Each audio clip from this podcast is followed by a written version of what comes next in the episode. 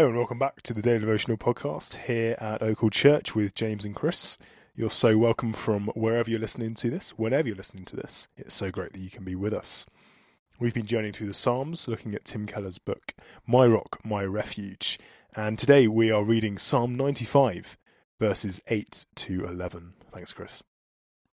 Do not harden your hearts as you did at Meribah as you did that day at Massah in the wilderness, where your ancestors tested me. They tried me, though they had seen what I did.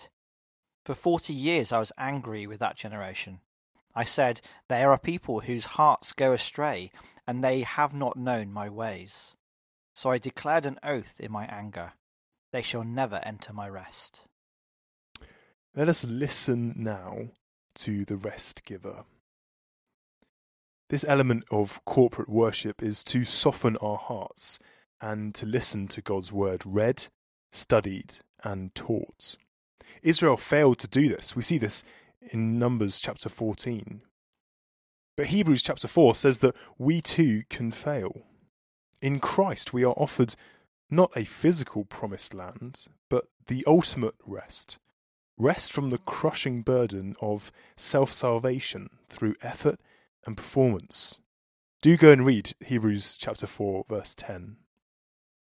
Why wouldn't everyone want to enter such rest? Because it is a freedom unknown to modern people, one that is on the far side of trusting God rather than ourselves. Father God, how I need rest. I am weary with obeying the dictates of my fears, my drives, my need for approval and control. I need the deep peace of soul that comes when I stop trying to earn my salvation through my works and rest in your Son's finished work of salvation for me. We praise your name, Lord God. Amen. Amen. What a great, pertinent word for today. May you find the rest that can only be found in Jesus.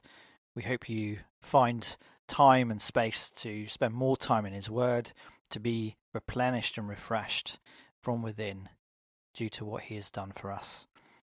So may that be reflection today. Please uh, be encouraged, and we look forward to having you again with us. Please do join us if you can tomorrow, same place.